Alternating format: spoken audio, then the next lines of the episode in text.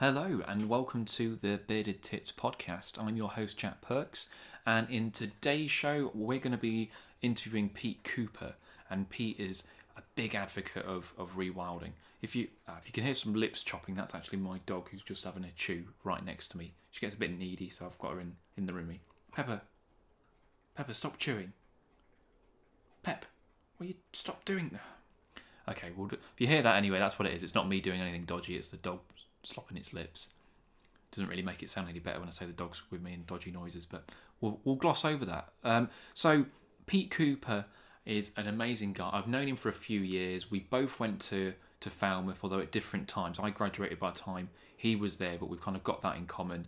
And over that time since, he's got into the whole rewilding world. And I, I know little bits and bobs, but I wasn't a, an expert in it by any means. So uh, I wanted to interview Pete and really find out what is rewilding, why should we care about rewilding, and some star species, namely lovely bit of beaver, everyone loves a bit of beaver, and, and burbot, which is a fish very close to my heart. But we cover all sorts, so hope you enjoy this. Pete has been involved with various wildlife broadcasters, conservation groups, and currently works with Derek Gow. Uh, so, Pete, thanks for joining me. I should ask, really, how, how, are you doing in all this madness to start with? Yeah, just about hanging in there, keeping vaguely sane. Um, we're lucky to have a garden in the house you've got at the moment, so at least you can still see wildlife that's out there. Living in Bristol, it's not quite as rural as I would have liked it uh, for my uh, one day, once a day exercise, but the downs aren't too far away and a bit green red at least. Um, but actually, it's a good chance to actually focus on all those stuff that you think, oh yeah, I'll get around to at some point. Oh, I've really got the time, and realize, well, now from the two jobs, one job's being furloughed, so I've got plenty of time to focus on some writing and whatnot. So hopefully, we'll do that. Um, if not, check in in four weeks, and you might find that I've become a insane warlord. But in the meantime, I'd quite like to see that. That'd be really interesting. yeah, I don't think I'll last very long. But no, but you tried. That's the main thing. So the purpose of this podcast really want to talk a little bit about rewilding. So we'll start at the beginning. What what is rewilding?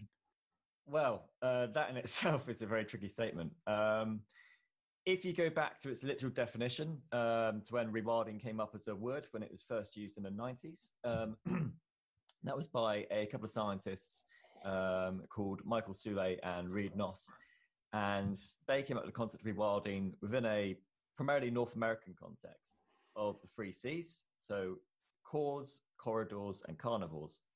The idea being that with rewilding, you have your big core areas, your huge, huge wilderness reserves and whatnot, which are the focus of all your low activity or no human activity to an extent. Uh, that these core areas are then connected with corridors through landscape, and that you have your large carnivores in there as a key ecological component that basically creates these trophic cascades, these rippling effects. That means that the deer, the species that can potentially overgraze an area, are spread out aren't overgrazing, allow the rest of wildlife to flourish. So their idea was, you know, you need big areas all connected with large carnivores in place. Uh, and that sort of followed through a lot of the North American uh, wilderness philosophies.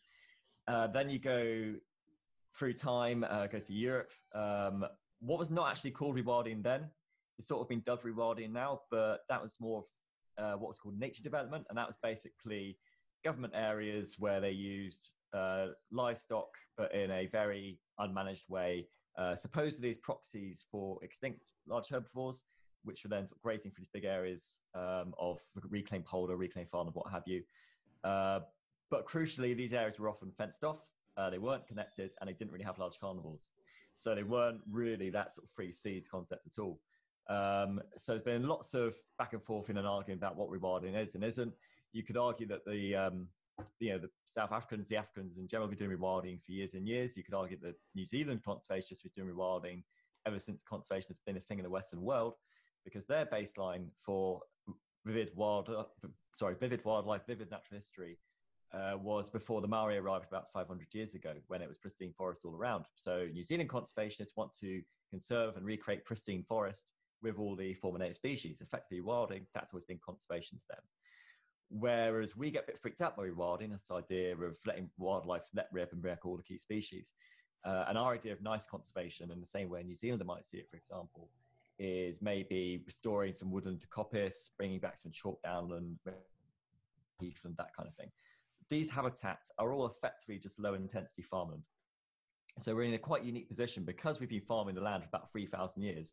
We have completely lost that baseline of wild habitats in the same way uh, that New Zealanders see a wild habitat, for example. Um, so we get freaked out by the idea of going back to basics when in reality, what we're trying, what we really like, apparently a lot of conservationists like, is farmed habitats, and that's why you see this prevalence on conservation grazing, on scrub management. Despite the fact that scrub is wonderful, for example, because it's got all these niches, you get so many birds nesting, so many insects, so many small animals, and the rest of it. Um, so a lot of it's our attitude. So, what is rewarding? Back to that big point, you can see why it's such a messy subject. What seems like a straight line turns into a big ball of wibbly wobbly. It just wildlife spirals. wildlifey stuff. Um, but I guess the overriding philosophy, uh, I think the philosophy is important, is of just stepping back and letting nature take the driving seat. Um, yeah. So letting your natural processes take to the fore. You have different places on different continua of rewilding. Uh, there's a chap called Steve Carver at the University of Leeds who created a very nice sort of continuum of rewilding, um, where you basically have this scale from complete urban, man-made, you know, bugger all, all the way through to wilderness, untouched, pristine, da di da. Um, and then you can effectively place different projects along that scale. So your typical Wild Trust Nature Reserve is just above farming, but still, you know, quite man-made. Uh, something like Net, for example, Knepp Estate in Sussex, which is what people tend to talk about rewilding in England. Um, the place with the white storks, is that right? White storks, yeah, yeah. being released there. Um, lots of property that herbivores, so you met the sneeze. Uh-oh. Oh, no, it wasn't. Oh, oh. oh I sneeze blocked you. um, but it got all these uh, dom- domestic herbivores in a very extensive grazing system, very similar to a lot of the European models, basically, but still allowing lots of wildlife to come through. That's got far more wildlife than the average nature reserve, but you still got to manage those livestock because you've got no predators, you still keep them contained. So it's still not into the full rewilding, but it's at the lower end of the rewilding spectrum. Yeah. Then you go a bit further along there, then you get to places like um, Carrifran in Scotland, where you put some tree plant in to start with because the seed base is so depleted. But once you put those trees in, you just sort of let it rip and do its own thing. Um, and then much further up, you've got places like Yellowstone National Park, the Okavango Delta, which are big enough, large enough. You don't need any management really from a human perspective. You have your large herbivores and your large predators, and you've basically got the closest thing to a full ecosystem. But the difficult thing is, particularly when you're looking at large animals um, who have home ranges of thousands of square kilometers, it's going to be really difficult to get huge areas of land like that um, around the world. So that's why the land sharing aspect, the corridors, is so important. Um, and with rewilding, we can't all just be thinking of it in the sense of having these core areas and just leaving it be. It's a sense of allowing the wild into our lives as well. Uh, we're not going to coexist with large herbivores or carnivores in the future uh, if we can't learn to coexist them ourselves. So that's going to be a big part of it. Yeah. So it's a, it's not a it's not a straightforward answer, is it? It's it's kind of like you say. but the philosophy of just sort of stepping back and letting nature take the driving seat is the core thing, definitely. Yeah.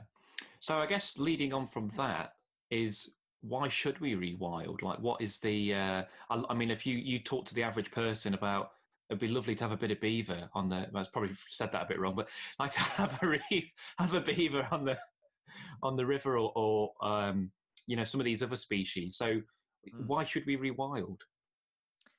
Well, effectively, by rewilding, you're giving nature the chance to really just let rip and do what nature has done for millions and millions of years. And we've had a pretty healthy planet uh, for many millions of years with nature just in a driving seat. I mean, a lot of people seem to think that if you just let things go to nature, it's all going to be held in a handcart and you need people to manage it. But people have only been alive for the last nanosecond of the planet's existence, and they've only been managing the planet in such a distinctive way, uh, the Anthropocene, if you like, uh, for the nanoth of that nanosecond. So if we're looking at a planet that needs to be resilient to climate change, uh, to habitat destruction, to pollution, to all the terrible things we're doing to it, we do have to give a fair bit back to nature and let nature do what, what it does. Whilst also remembering that we're still a part of that, um, it's very important that we don't sort of think of it as an us and the rest of it. Um, so I'm trying to get to habit of saying yes, the the non-human nature or non-human wildlife, and consider that. Um, I mean, that's part of the problem because there are also cultural attitudes you can get into there. Um, like even the Amazon rainforest example, which people tend to think is very primary rainforest, a lot of that was actually seeded by uh, native peoples there many thousands of years ago. So we've still been a big part of it for a long time. We can't take ourselves out of that equation. Uh, but when it comes to things like, you know, just if you look at flood management, for example, like a relatively small thing in the grand spectrum of the world's um, overarching problems, but certainly even the UK context, quite a big thing.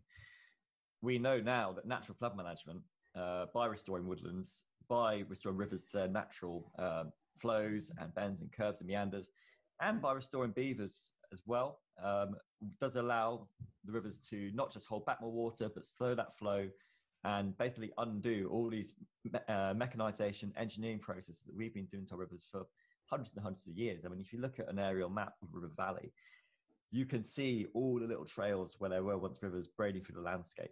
And that was dynamic. It was wonderful wildlife habitat, but it also meant the river stayed where the river was, was always going to be. Whereas we canalized it, we engineered it to where we wanted it to go. And when a storm came um, and it didn't fit the way that nature wanted it to fit, it just came right down to our living rooms instead. So if we can restore more of these areas of land, uh, just for flood resilience, for example, that's already one really big thing. And then, of course, you're looking at carbon capture, um, soil resilience. Soil is a big understated part of, of, of the world at the moment. I mean, soil loss is going to be one of the biggest issues to food security going into the very near future. Um, but beyond all those reasons of utilitarianism, which if you go too far into it, you end up essentially becoming a bit of a robot, and that's all you argue for it is also the ethical thing to do as well. Um, you know, we, we, we're afraid of being able to appreciate something, and admire something for what it is. Um, and I think that's something really step, step back to as a society. And giving nature its full potential is part of that. Now, I'm not necessarily, saying rewild everywhere, which is one of the big misconceptions I think a lot of people have of those who support rewilding or wilding, as prefer to call it. I mean, we still need food, we need farming. Uh, so we will need farming, and we'll see a lot more nature friendly farming but we need some more areas which are just left for wilding uh, for nature to really have a chance to go through to that. And then from those areas, a bit like the core core area philosophy, basically, you can then have this cascade of nature flowing into our landscapes, which we hopefully then can learn to live alongside. Easy enough for some of the smaller critters, some of the bigger stuff, a bit more challenging. Um, and that's, you know, I think that's going to be one of the biggest challenges going forward, actually. But that is essentially the core reason for it. It creates a more resilient world from what we know so far from the evidence and it's the right thing to do, effectively, to give nature a chance to just unveil itself. So I suppose it's quite uh, quite a polarizing subject, isn't it? Because you're going to have opposite sides, and some are going to be, well, both sides are going to be very passionate. Whether whether what they, you know, I guess it's the the the time of fake news as well, where one thing spread and you're told this, and another thing spread. I mean, um, it, it's quite a a polarizing subject, is what I'm trying to get at, I guess. So it really is what's the i mean what's what's the negative responses like? What's what's the positive responses like? Because again i guess they're so uh, passionate about it that they're going to kind of throw i mean yeah. people like De- derek for example their their their life around it is he kind of based his career over this hasn't he for for uh, wilding and whatnot. So it's going to be a very polarizing subject. Mm. and yeah it's it's all down again to human nature and who we are as people. Um you can go with the ecological statistics, environmental, this and that, and da da, paper after paper. But that's not going to do any good when it's someone's life, their culture, lifeblood, who we are as humans, which all, we, we can all relate to. Uh, and that's one of the biggest issues we've seen with wilding in the UK, uh, particularly as a lot of the talk on wilding has focused on the uplands because you know the uplands from a completely uh, utilitarian dots on a form sort of side of view is the most unproductive area of land in the UK agriculturally. Uh, it is supported only entirely by subsidies. If there wasn't any financial support going into it, just to sort of keep people living there, then there would be no business sense in farming it. And it has a lot of wildlife potential. We know there were once trees much higher up uh, than we sort of think of now, because they were all cut down about 3,000 years ago. And it's out of the way. Therefore, I think that would be the best place to do all this wilding. And that's certainly where uh, other great advocates of wilding like George Monbiot have gone um, in his book Feral, which essentially brought what rewilding into the public light in the UK for the first time uh, about seven years ago. But of course, there are still communities there, and it's not just a sense of oh, it's a few sheep farmers, they can find another job, da da da. The communities themselves are built around that farming culture. Uh, that is generations, generations, generations who've lived and breathed off, um, and lived off that land. And to suggest that you can just go and um, take away all that sheep farming in one fell swoop. Of course, they're going to say, no, it's rubbish. You just want to get people off the land. You know, nothing of our livelihoods. Who are you to say this coming from coming in from the outside, telling us to go away? Uh, particularly in Scotland as well, uh, you'll often see rewilding compared to almost like a second Highland clearances, uh, which of course is something that's still very culturally significant after the atrocities that happened there um, a few hundred years ago. So you have it, when you go into wilding, you can't really do it purely as a environmental as a zoological scientist. Um, in fact, the better people in these subjects are going to be the social scientists, uh, or just people who understand people a lot better. And that's where Rewilding Britain had the first major hiccup uh, last year when they started something called the Summit to Sea project in Wales, where they effectively drew a circle on a map of Wales. Uh, we're like, right, we're going to do a big rewilding project here. And they did try to go in there without this sense of, oh, just go for land and all the rest of it. They tried to say, right, we're going to come in and we're going to show you new opportunities to rewild the land, da da da da. But with all this good grace in the world, you know, the community there took one look at it. They see an a charity called Rewilding Britain with a wolf paw print for its logo, hmm. uh, of a president George Monbiot, who in his book said that the Welsh hillsides were uh, barren and it was down to woolly maggots, and they should better off the hills. And its main funding bodies as well held big sheep farming. Um, I can't, I can't exactly terms of it, but yeah, it's a big sheep farm business in New Zealand was being held by some of the uh, trustees of Rewilding Britain, uh, who were seen as the main competitors for sheep farming in Wales.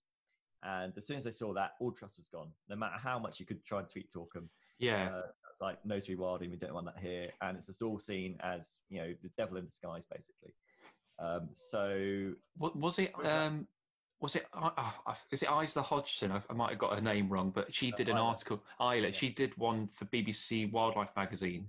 Oh, she might have done a book even, but she kind of got to know both sides and she kind of went in neutral. Yeah, yeah. Yes, so that yes, the BBC Wildlife article about her PhD. So um, ah, okay, Ireland, quite a chit chat about all this, and yeah, she basically spent a lot of time with the gamekeepers on the land uh, to know their perspective.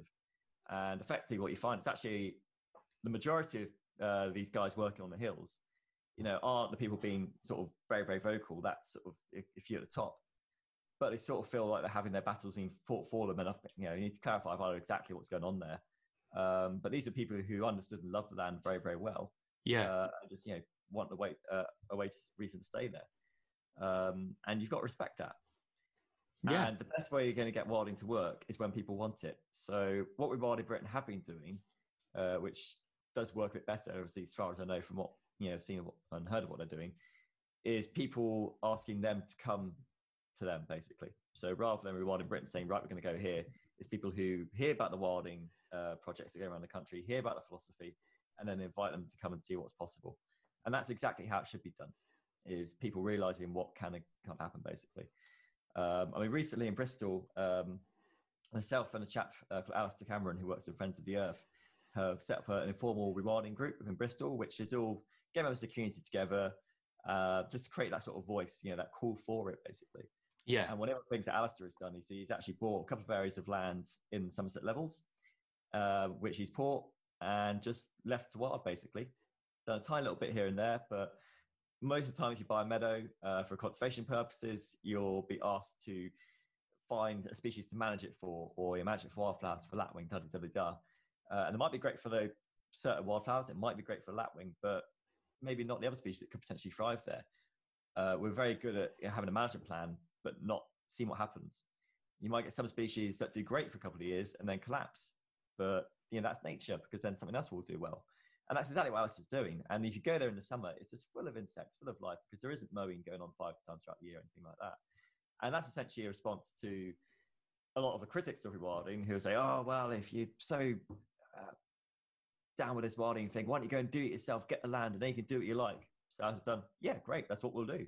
great idea. Uh, Thank you. yeah, and we're actually working to try and get pot money together to buy more into land as it become available. The levels is a particularly good area for it because the Somerset levels is well was once a great marsh. Uh, it was probably uh, similar to the Danube Delta, which you find in Eastern Europe today, which today is full of water birds, including Dalmatian pelicans. And we know Dalmatian pelicans were in the Somerset levels. Their bones we found in Glastonbury. And speaking about Glastonbury, the tor there used to be called the Isle of Glass, which is theorized to be because of the fact that the water was so still around the island that Glastonbury Tor was then that the tor was reflected perfectly back into the waters around it. Um, so when we talk about rewilding in the uplands, we also forget about the lowlands and particularly the floodplains, the areas like the fens, the levels, which again, uh, very difficult, you know, very uneconomic to farm because they flood for a lot of the year, very difficult to live on a lot of places as well there are certainly a lot of areas where you can do a lot of good wilding. I'm not advocating flooding the whole of the levels all over again because you know there are still a lot of people who live there and work there. But if you look at the amount of wildlife you get in this tiny, relatively tiny bit of land in levels, which forms the Avalon Marshes, where you've got the RSPB Ham Wall, uh, where you've got the Natural England Reserve, which name escapes me right now. Um, you know, you've got breeding purple heron, great white egret, uh, yeah. place. Night heron have returned. Um, little bittern have returned. Uh, the dikes are crawling with the sound of technically introduced Iberian water frog, but they are fulfilling the niche of the pool frog, this abundant diurnal frog, which then is feeding all these uh, new, well, recolonizing breeders. And that's just one tiny area of land. If you increase the size of the Avalon marshes two, three, four, five times over, you get a phenomenal amount of wildlife from that. Um, and when it comes to land purchase side of things and levels, the land's much cheaper as well uh, because yeah. it floods for a lot of year. So that's uh, a really good place to focus on. Uh, get a lot more sort of floodplain wilding is a really good thing to do. One of the other big debates in wilding is how open or closed the land was.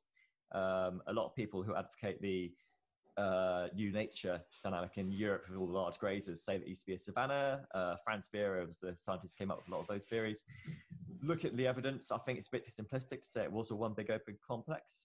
Um, there would have been a lot more closed canopy forest, but where you had these open plant species that thrive in farmland or scrub today, um, in a land before farming, the floodplains, the wetlands is probably way to get them because that's where you have these flooding events happening all the time. So it's reduced a lot of tree growth. And then you get the beavers, which do all their engineering. And then you would have had the aurochs, which was the extinct wild cattle, about six foot the shoulder. And we know from um, something called stable isotope analysis, so I won't get too sciencey. Basically, it tells us what these animals used to eat in the past. Uh, these things were primarily eating a lot and lot of grass. And you need a lot of grass to feed a herd of one ton cows, basically. And you would have found it primarily in these floodplains. And that's certainly where we found all the bones of aurochs and along the floodplains.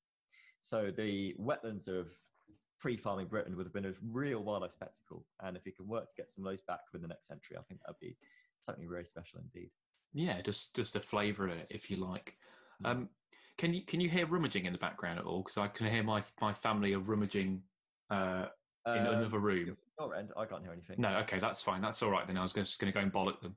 Um, so, um, so we talked a bit about that. I mean, so let's let's find out a little bit more about you, Pete. So you were at Exeter University, yep. but you were in Falmouth or Penryn, I suppose technically. Uh, yes, yeah.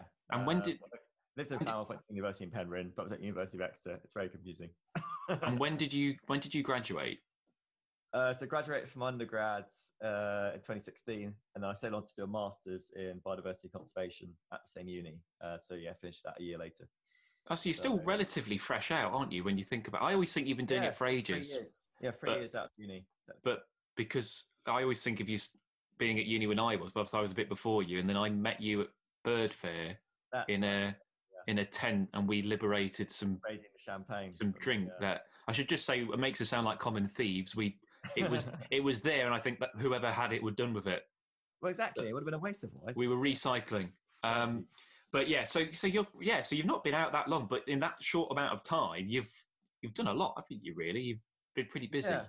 Um, I st- I'm still learning and listening and trying to go along. Like I still don't feel um, like uh, I'm completely in it. And to be honest, I think no one ever really should, particularly when you're doing stuff in the natural world. Um, you know, sometimes you know, the, the imposter syndrome does hit quite massively in a lot of ways because uh, you do think, oh God, what am I doing? Da, da, da, I'm so fresh out of uni. Um, but you just keep doing and you learn the best you can, uh, listen as much as you can, as I say, and just go for it. Uh, the reason I think is the most important reason for doing this is because I just spent a lot of time volunteering uh, while I was at uni and a year up between uh, sixth form university as well, where I did as much as I could uh, volunteering around um, learning from the people on the ground. And that's the most important thing, uh, has really been infused about it. Uh, so if anyone listening to this who is uh, going for uni or about to start uni in some sort of course, um, I would say the most important thing is don't just do your degree and assume that's going to be it. In fact, that's the last thing people want. Spend all as much spare time as you can volunteering, be it within societies at university or, or actually even more so in outside uh, things, because there's lots of things, particularly in the conservation world, that will never get taught within uni. Uh, all the stuff I do with Derek now is because I volunteered there to begin with. I used to do uh, a day a week there just doing the animal husbandry, like the watervole breeding program he has, uh, the beavers, a lot of the animals he has for wildlife photography and film. And you know, you would never get told how to do a reintroduction, um, how you breed water voles in a university degree, but that's important stuff. Is, is there not a, not a call for it at uni? I suppose. Unfortunately, not. The water module is severely lacking. I think it's something to change. Um, but that is, yeah, it's literally the most important thing. And the other thing which I think is really crucial, and again, they actually completely gloss over uh, if you're doing a degree at uni, is the politics of it all. And I guess the politics is probably more applicable to conservation than it is to other natural sciences like behavior and um, uh, genetics and whatnot, which where it will probably be limited within the academic academic world. But when you look at conservation, you're dealing with the politics of businesses which want nothing to do with the natural world. Um, and that's where someone like me who seeks to avoid conflict at all costs and just wants to sit in a nice woods or a, a nice wetland just watching wildlife be wildlife and ensuring that there's lots more of it in the future, which is why I went to conservation to ensure there would be even more of it, uh, can be a little challenging to start with because suddenly you're thrown into the world you're trying to get away from the human world where we yick and yak about this and the other, which doesn't really make any sense at the end of the day. But that's exactly how you know these things get done. So yeah, learning the ways of people is the most important thing, and particularly wilding. I mean, that's like the top end of politics. Yeah. Well, it, it's it's different because I mean, obviously, I'm not I'm, I'm, more the filmmaking side, but you end up sometimes working with people you don't necessarily share their views. So, oh, completely. As you know, I'll you know I do a lot of work with fish, and uh, I work with some river keepers, and you know, 99% of them are brilliant. But then you'll get one casually saying how they they shot a seal or they shot an otter or something. You're like, you really mm. shouldn't be telling me this, you know. Yeah.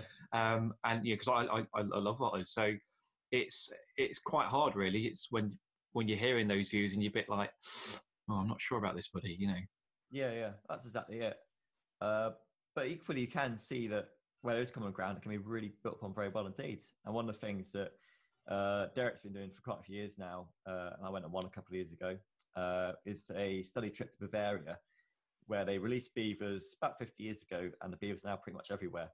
So it's a good forecast as to where we might be in a similar period of time. Uh, because I mean, what we had our first uh, free living official beaver release. There'd been a few more before then um, in England in 2015. So England of what 2065 may well have beavers in every watercourse. So we'll be what um, we're going to be. We'll be late 70s so we should see it. Hopefully hopefully yeah, still be hopefully. still yeah, be around you know.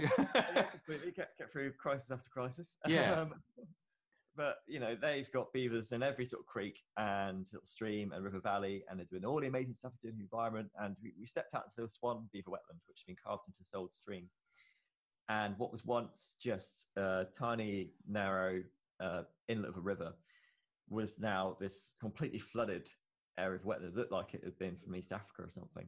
With all these dead trees standing in the water, reeds and sedges and rushes growing aplenty, and we were picking up sand lizards on the edges of the banks, which again is an animal which in the UK we completely associate I, with I think I saw some pictures. You, I thought you might have shown me a picture of that of a, uh, of a yeah. sand lizard on a beaver dam, which yeah. I was like, what? What? when we saw it swim, you know, yeah, got catch insects. You know, it completely resets the rule book on what we think because we've got such a sterilized landscape that we're basing all our assumptions on wildlife that's actually clinging onto the edge, basically. Where again, this is it. If you let nature take the floor a little bit, it just reopens all these relationships that were there all along that we just closed off. So sandlizards were one thing. Uh, it's a valley where before the beavers arrived, there was a pair of redback shrike, which is now extinct as a breeding bird in the UK, uh, just about hanging on. The, the, beavers came, they created more deadwood, they created more standing vegetation, which in turn allowed more insects to thrive. And they've now got about something like seven pairs of redback shrike breeding in that valley now. And again, that's a bird which, if you ask an ornithologist, is a bird of dry, scrubby heath and gorse and whatnot. But you know, beaver dams, beaver wetlands do exactly the same thing.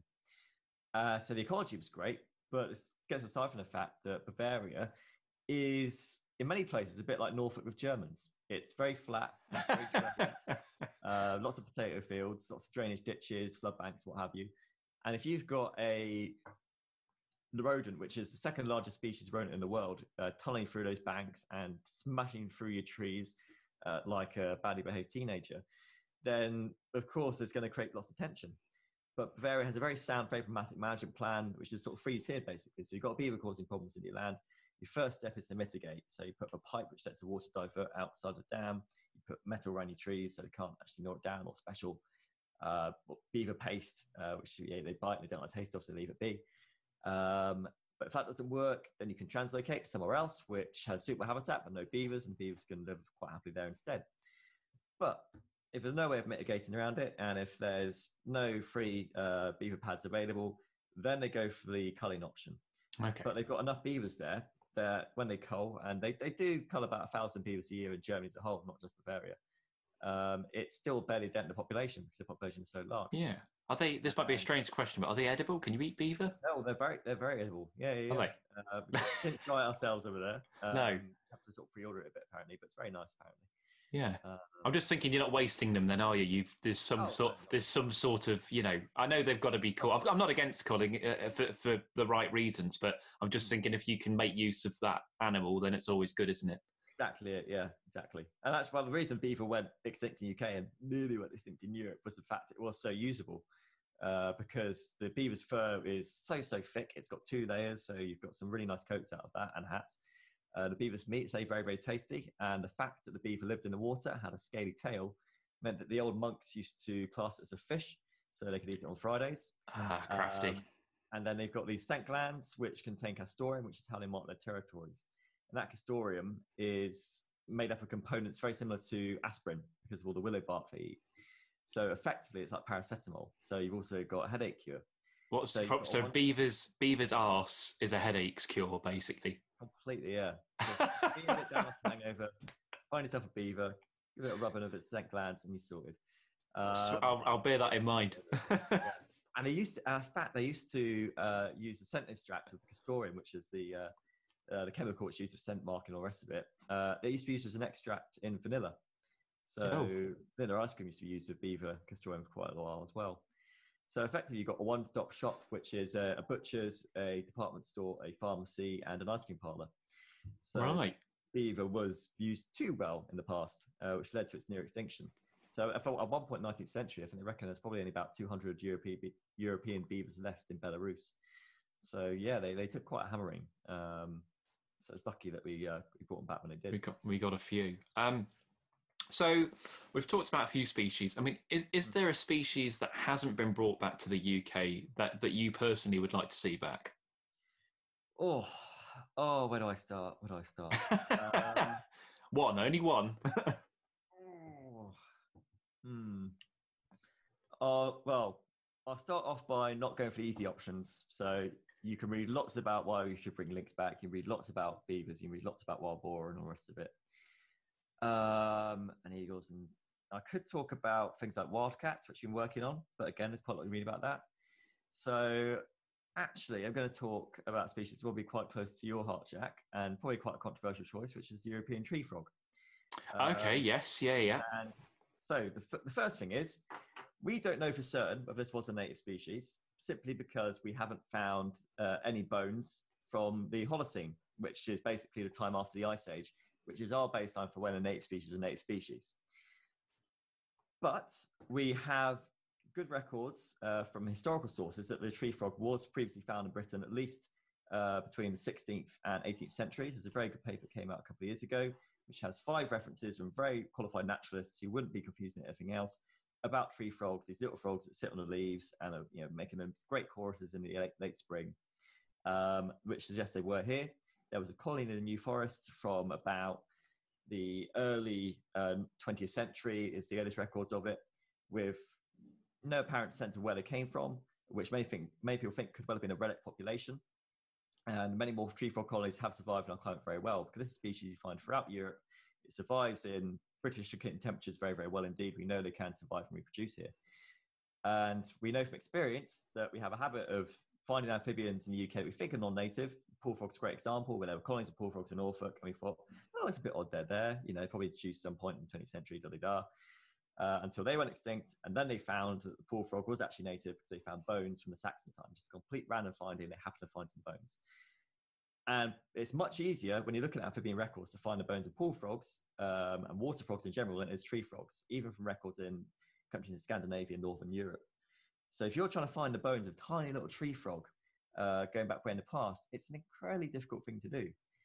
So the fact that we have these old historical records uh, from before the 19th century, people collecting lots of things, uh, the fact it can survive very well in this climate, and the fact you tend to find it in Finland, which has a very similar herpetofauna to what we have, which suggests it would have made it over uh, before we were cut off from the rest of the mainland, suggests it could well have been a former native species. And while the tree frog isn't a typical rewilding species because it's not engineering habitat like the beaver, it's certainly not eating deer like wolves do. I think that'd be quite. No, no, you'd need a big tree frog to get down a, Yeah. a red deer, wouldn't you? It'd be like piranhas, like little froggy piranhas. Um, then, you know, it's, it's it's a nice little species to have. But it's a species that will potentially thrive in a much warmer UK with climate change coming on its way. It'll thrive in the wetlands that recreate by beavers. In fact, the when the tree frog declined uh, in Latvia, they actually made a correlation between the extinction of the beaver and the decline of the tree frog because what the tree frog needs, these scrubby habitats, isn't really a tree frog to be honest. Um, it needs a scrub around ponds to breed in, uh, which are linear moving through the landscape, and beavers do that in a fantastic, fantastic way. The trouble with tree frogs is they get isolated and localized very quickly because they are so dependent on this sort of scrubby habitat and ponds, um, which is part of the reason they went extinct in a lot of Europe and probably why they went extinct in Britain as well. Built like the pool frog, lots of wetland drainage, and then that leaves lots of tiny little areas uh, where you find them. And the tree frogs are really highly valued for medicine, so I mean they'd be a lot easier to collect to extinction, which is probably what happened to new forest colonies as well. Right. Um, so if we discovered some tree frog uh, bones from way, way, way back, that would be a straight line to call for reintroduction. But equally, I think you've got to really, you know, think carefully about what is right to reintroduce. Um, we get very stimmied up about uh, non-native or native species. And the fact that the tree frog is currently regarded legally in the same vein as the American mink and the red signal crayfish, which are two genuinely invasive species, are genuinely non-native, and do cause harm we don't want. Uh, yet the tree frog is a perfectly natural part of the fauna in identical habitats in Europe and is very, very likely a native species here. The fact that it's in the same breath is just not right at all. And as we are depleting the ecosystems in such a way, we need to create as resilient an environment as we possibly can. Um, one of the best ways it was put to me actually by uh, Harvey Tweets, who we both know, amazing young naturalist, only 16 years old, um, when sort of justifying sort of reintroduction, even in a world which you might completely screw over through climate change and all the rest of it, is if you can reintroduce as much as you possibly can or, and restore the environment, restore habitats as much as possibly can to help out the things already there as well, then you leave the environment in as good as a place it possibly can be. So that in the event we do have a complete climate breakdown, it does become a complete disaster. There's at least some things that might survive, the little cockroaches through the apocalypse or the boar in Chernobyl, you know? Yeah. You, you Um, would hope so, wouldn't you? yeah, that- I mean that's that's your worst case scenario planning. Um, but you plan to have as big a pool as possible, so there's more likelihood that more things will survive through. But the best case scenario we do want to go for is that we work to avert the climate catastrophe as best we can, that we can create a better uh, environmental consciousness, which is a big challenging thing. A lot of the problems we have with the environment isn't from an economic standpoint; it's a moral viewpoint. It's the fact that we can't see a value to the rest of life in this world, and we can't step, step, uh, take a step back from some of this economic growth we're doing at times. Um, I'm hoping that one of the silver linings from the pandemic we're living through at the moment is that we come out a lot more aware of what really matters in life, uh, and we have more sympathy for the rest of the world in itself. Whether that happens or whether people will be too back, too busy to go back to business as usual, we don't know. But that's what I hope might happen. And if we can utilize that into shaping the best case scenario of restoring as much as we can and working ourselves for a better world, And that's obviously what we want to do. Yeah. But again, if we end up being completely human and do end up trashing ourselves and a lot of the world to extinction, if you can still restore as much as we can now, then at least some stuff might carry on into the next geologic age, whatever that may be. Yeah. I mean, that's that's long term planning. Not my- that- that's not my thing. That's Harvey Tweets' thing. Just sort of clarify. Yeah. but that is definitely long term planning. old. Amazing. He is. He's a great. He's a great uh, kid. Because I, I didn't know he was 16 when I met him, and I thought, "Uh oh, who's this?" And then I realised it was um, he was him. But yeah, he's very, very, very knowledgeable. Uh, I'm glad you mentioned tree frogs actually, because the final point I'm going to make in the podcast is that with with uh, with wilding, I keep want to say rewilding, but now you've said you'd rather say wilding. I'm trying to train myself to say that. um, that it's always it's the lynx, it's the wolf, it's the bear, it's all the big charismatic megafauna. But what about the small guys? You know, the the large coppers, the black veined whites, uh, the herptiles, like you mentioned, and one that, that's particularly close to me is the burbot, which I thought I'd bring up at some point during this because the train is rolling, as I'm sure you're aware Oh yes. that yeah. um, that it's going. If people don't know what a burbot is, it's a freshwater cod, and this is an animal that went extinct in our lifetime in the 60s. Late 60s was the last confirmed burbot in Britain, so it's a forgotten species that's gone. If you know, if if red squirrels went extinct 60 years ago, people would would still be talking about it, but no one gives a monkeys about this slimy bottom dwelling cod, but they are incredible creatures, and uh, I'm, I'm trying and help as much as I can. I'm I'm really hopeful that we can get them back. Mm. Yeah, we've we've definitely given our support, uh, me and Derek, to uh, Jonah Tosney from Norfolk Rivers Trust, who's been uh, along with his team working an absolute socks off to get this Burbot project going. Um, so it's really great to see. It looks like it's going ahead now, uh, because again, one of the biggest problems you find with reintroductions, particularly when it's a species that has gone from the UK, uh, is just licensing, and it gets license approval after approval after this and that, and da da da da, and at the end of the day, you can release 300 million non-native pheasants, uh, which have unaccounted for ecological effects as well. Uh, sorry, 30 million uh, non-native pheasants uh, a year. Um, and yet, you know, if you want to reintroduce something that's formerly native, you have to go through something equivalent to Dante's Inferno in terms of licensing. Uh, now, I'm not saying it should be a complete free-for-all nor reducing all things, uh, but, you know, we, we should be much more streamlined about it and when you have people who know what they're doing doing it, then we should give more, more freedom for these things to happen. Um, so yes, the burbot. Uh, I can't wait to see what happens with that. But again, it's a species which, you know, if you're that concerned about it, is is the world going to collapse if the burbots are back in the rivers? No, of course it's not. You're not even going to see it. But no. it's there and it's doing its thing, and you're just getting that extra step in the in the river's ecosystem back is just fantastic. And who knows, maybe we'll go on to sturgeon next after that. Yeah, well, I was going to chat a little bit. I mean, because the, the interesting thing with, with Atlantic sturgeon is that historical evidence, they were never numerous in the UK. They were present, but they weren't, the rivers weren't lined with 800 pound sturgeon, but they were present. And I don't know if there is any historical evidence that they bred. Presumably they must have bred because that's the only reason they're coming up rivers. Um, mm. But I remember talking to the Environment Agency about this, and they were saying they, they were they were found in rivers, but they weren't they weren't all over the place. Because at the minute, I think there's only one river in Europe where European sturgeon breed, and that's in France. I think I can't remember the name off the top of my head. It's Galgoyne or something like that, and that's the only river they're found. But they are trying to to kind of spread them. But that would be spectacular. You imagine, you know, oh, walking yeah. along your riverbank and something yeah, yeah. that is bigger than a bigger than a shark swimming up the river would just be bonkers, wouldn't it? Oh, completely. Yeah. But I, I did. The willows.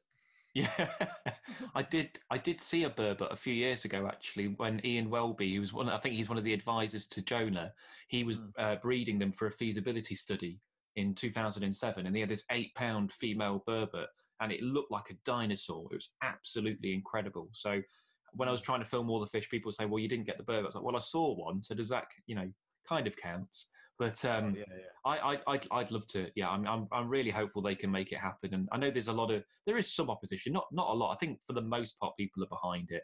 Um, yeah. the, the main concern being about temperature, about could they breed. But if you look at their range, they're found, you know, all the way down to France, Germany, yeah. similar temperature bracket to us. So I don't think breeding's going to be an issue. The the main reason they think they went extinct was um, the the rivers kind of not rivers but drains being uh, dried up and, and connectivity like you mentioned earlier and, and water quality and both of those things um, have, have been rectified to a degree now so you know if we don't do it we're not going to know are we it might not happen That's but exactly it and part of the problem we have reintroduction in the uk uh, just to clarify, I'm going to talk about reintroductions of separate rewilding for the time being. Okay, yeah, yeah. Of rewilding. Yeah. Uh, but it's very easy to sort of maybe like a dormouse reintroduction called rewilding. Yes. Yeah, yeah, yeah, yeah. Uh, but you know, some are more relevant types. So beavers and large predators, obviously more relevant in a rewilding context. Um, smaller stuff, yes, definitely. But you know, they're, they're a sort of smaller part of like maybe a bigger com- uh, rewilding complex. But that's yeah, semantics. Could go off for ages about that. Anyway, um, but yeah, one of the problems we find in the UK is this conflation of risk with hazard. We are horribly, horribly, horribly overcautious in this country. Uh, I come back to the point I made about well, it's so easy to release pheasants for shooting, yet you have to go through the seven stages of hell for licensing. Um, any sort of potential difficulty, like the temperature, as you say, is highlighted upon, and that's usually the sole reason not to do it. Uh, and you know, people will go, "Oh yes, oh we could do, but there's that, oh yes," and they sort of shy away from it. And it's like, do you not realise that we're the 29th from the bottom of most nature depleted countries in the world? Do you not realise that you know we have to bring out all these reports year after year saying how terrible all this, something should be done about it? Now, when someone tries to do something about it, it's seen as a horrible thing to do. And I think part of that also comes down to the fact we go in too much into the uh, philosophy of just leave it be, it'll sort itself out. Well, no, it won't. They won't come back on their own accord if there aren't enough of them to come back from. Even for things like birds, where we think this is something which, you know, the birds just fly back and turn up and be fine. You know, birds very often, as point made very well by Ben Macdonald in his book Rebirding, are natal breeders and they return to the point where they were last bred. You know, you'll get curlew, um, who are now about 30 years old, these are very long lived birds, that fly back to the West Country still, where they were hatched out when the farmland was a little bit more uh, compla- uh, not complacent, uh, convenient to their cause. Now it's a complete dead zone, nowhere for curlew to breed, but they still these old single birds returning because that's what they know. So having reintroductions is so important to create that new base. Um, and it and by doing so, it doesn't mean just do a little reintroduction here and there and what to do, is done a reintroduction, tick the box, you know, that's it. You need to do a reintroduction, succeed in it, then do it to the next place and do it in the next place and roll it out and make it cheaper. Uh, obviously, when you've got a few conservation charities looking at the sheer scale of that, that's very daunting uh, from a cost and money point of view and organization, da da. But at the end of the day, if you have uh, conservation organizations, whatnot, finding some initial injections or funding initial training and whatnot, there's no reason that certainly for the smaller stuff, uh, for things like your small animals, for your small birds, for your insects, for your reptiles, that you can have trained up uh, individuals, landowners, farmers who are breeding these animals on the land, getting payments for it, ideally from the government. Uh, if that's something that we can get from the new ELMS environmental land, management schemes as payment option, that'd be fantastic. And then releasing them out on the land that they've now made suitable for the species again you know, you know, why shouldn't we have farmers have pens of water voles, of buntings, of sand lizards, um, and sheds breeding glowworms, and then sort of going out and doing the things there. Um, the point is what Derek's made uh, for the conservation of the future in the UK, uh, which I think is quite good, is that it needs to be more of a free tier thing. Uh, conservationists need to be sort of part ecologists, and in the sense they need to know the nature, they need to be naturalists, obviously know what they're talking about and doing. Part zookeeper for the breeding and reintroduction side of things and the actual management of these animals and the specialized needs directly and then part farmer for the ability to just go out and just do stuff on mass and on scale because you know farmers do. Um, so that's something that you know really need to sort of step forth into going the future of all for introductions. Um, and then that means all the big stuff where you do have these very long feasibility projects and lots of social engagement, all the rest of it. it, is safe for the species that really need it. Things like your, your eagles, your beavers, your wildcats, your pine martens, uh, and maybe in the future lynx, maybe even wolves as well. Uh, the fact that you know you'll have a reintroduction project in the country today for a single species of insect, which again requires a two-year feasibility and lots of, of engagement here, da da da da da da, and then it's only released on one site and see another site next year. It's far far too slow, and it's way too much money for the scale it needs to be at. And one of the and ultimately, how is it seen by people? On Gogglebox uh, last year, they had a segment where the Gogglebox uh, families were watching a news piece about the introduction of checkered skipper to Hampshire. And only one of those families were like, oh, that's nice. The others were like, what's the point? It's a little butterfly. Why did they put all that money into that? Because if they're sitting in their garden and a butterfly flies past, they don't know whether it's a, a peacock or a checkered skipper. The general public at large, we're very much a bubble. The general public at large don't really know about these things. No. So no. important to have projects which are engaging, which a lot of conservationists might accuse people of being sensationalist and all the rest of it, or what's the word they like to use? Um, oh, just I can't remember exactly, but it's like seen sort of selfish and egotistical da da da. But no, it's about engaging them, not us. That's been the main motivation for the white stork introduction uh, and net, for example, in Southeast England, because yes, the white stork uh, doesn't engineer habitat, isn't a keystone species. Uh, there's no critical critical need to bring back now. It's it's completely least concern. It's not endangered globally at all but it's a species that lives alongside people that is one of the most culturally significant animals in Western civilization. You don't ignore a pair of storks nesting on your house or nesting on your church. And that's one of the projects we're looking at now. We're looking at a glowworm project to do exactly the same sort of thing with glowworms. We do now have some greater conservation impetus for them. There's a paper that came out this month that found there is now a national decline in glowworms. But equally, there are species that, um, no offense to the obscure ants and beetles and butterflies of the world, which I do obviously love as a naturalist, but to your average Joe on the street, a glowworm, an insect that literally glows in the dark, is, is light in the darkness, which could be on your local patch, is just magic. It's just fantastic. It's going to captivate people, isn't it? Exactly. It's what I like to call the natural gateway drugs. Alongside species that we need for genuine ecological reasons and the rest of it, we need these natural gateway drugs as well to engage them, not us. Um, because then if you've got great support for it, um, then there's greater impetus to push, push funding into happen, these things happening on a grander scale and happening quicker as well.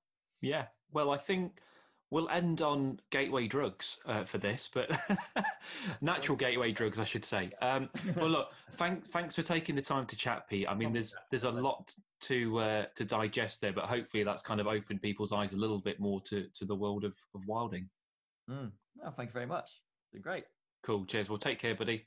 Yeah, you too. Stay safe. Sarah. So that was Pete Cooper informing us all about rewilding and some of the fantastic species that we could potentially have back one day. So back to nature of the week, and I'm going to choose Dungeness this week, which is a fantastic reserve um, on the southern tip of Kent, not too far from the Essex border. And Dungeness is unlike anywhere else in the British Isles. It's described as the only desert in the UK.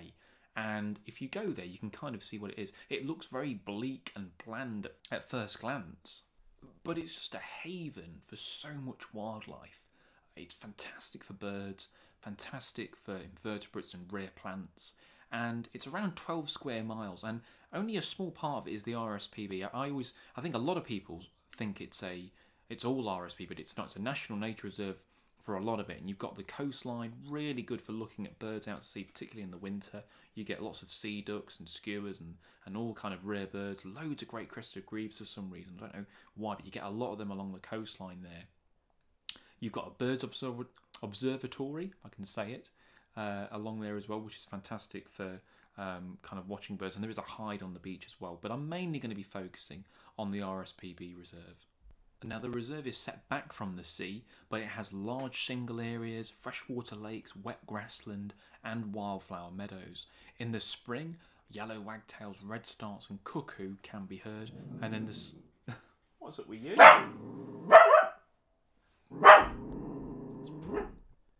Sorry about that. Just had to tame my dachshund. As she's getting a little bit angsty. Um, in the summer, it's fantastic for things like bittern. And I've been there before and had bittern booming, and you can feel it in your chest. It's a phenomenal uh, thing to hear. That kind of mm, mm. That's my terrible impression of a bittern booming. Um, and hobbies taking uh, dragonflies and invertebrates and things like that. And in the winter, you've got ducks, pintails, goldeneye, uh, smew. It's just a feast for birds, and that's not even getting into all the amazing and rare invertebrates and, and plant life there. Such as the short haired bumblebee, which kind of fits into what we were talking to Pete because they were actually reintroduced there. So we do get some of the smaller stuff reintroduced as well sometimes. Uh, great for herptiles, marsh frog, uh, grass snakes, common lizards, slow worms, lots and lots of, of reptiles there as well. But as for the reserve itself, um, you drive along a kind of dirt track to get to the main reserve, and the dirt track's well worth kind of having your bins on your lap because it's great for watching the birds. You'll see hares, uh, foxes, sometimes things like that. You can hire binoculars at the visitor centre. Um, the visitor centre again, it's not really catered like a cafe, so there, there is a coffee making machine and stuff. So you're not really going in there to sit down and eat or drink or anything like that. But it, it's got everything you need. There are loos. Um, there's a there's a quite a large car park, which is a, it's a free car park um, to just park up and go in the centre. Obviously, if you're an RSPB member, you can go around that part of the reserve uh, for free. Otherwise, again, I think there's a small charge for you to go there. Um, it's a good walk, but you can easily do it in, in a morning. They've got lots of hides, which are really good for watching the wildlife.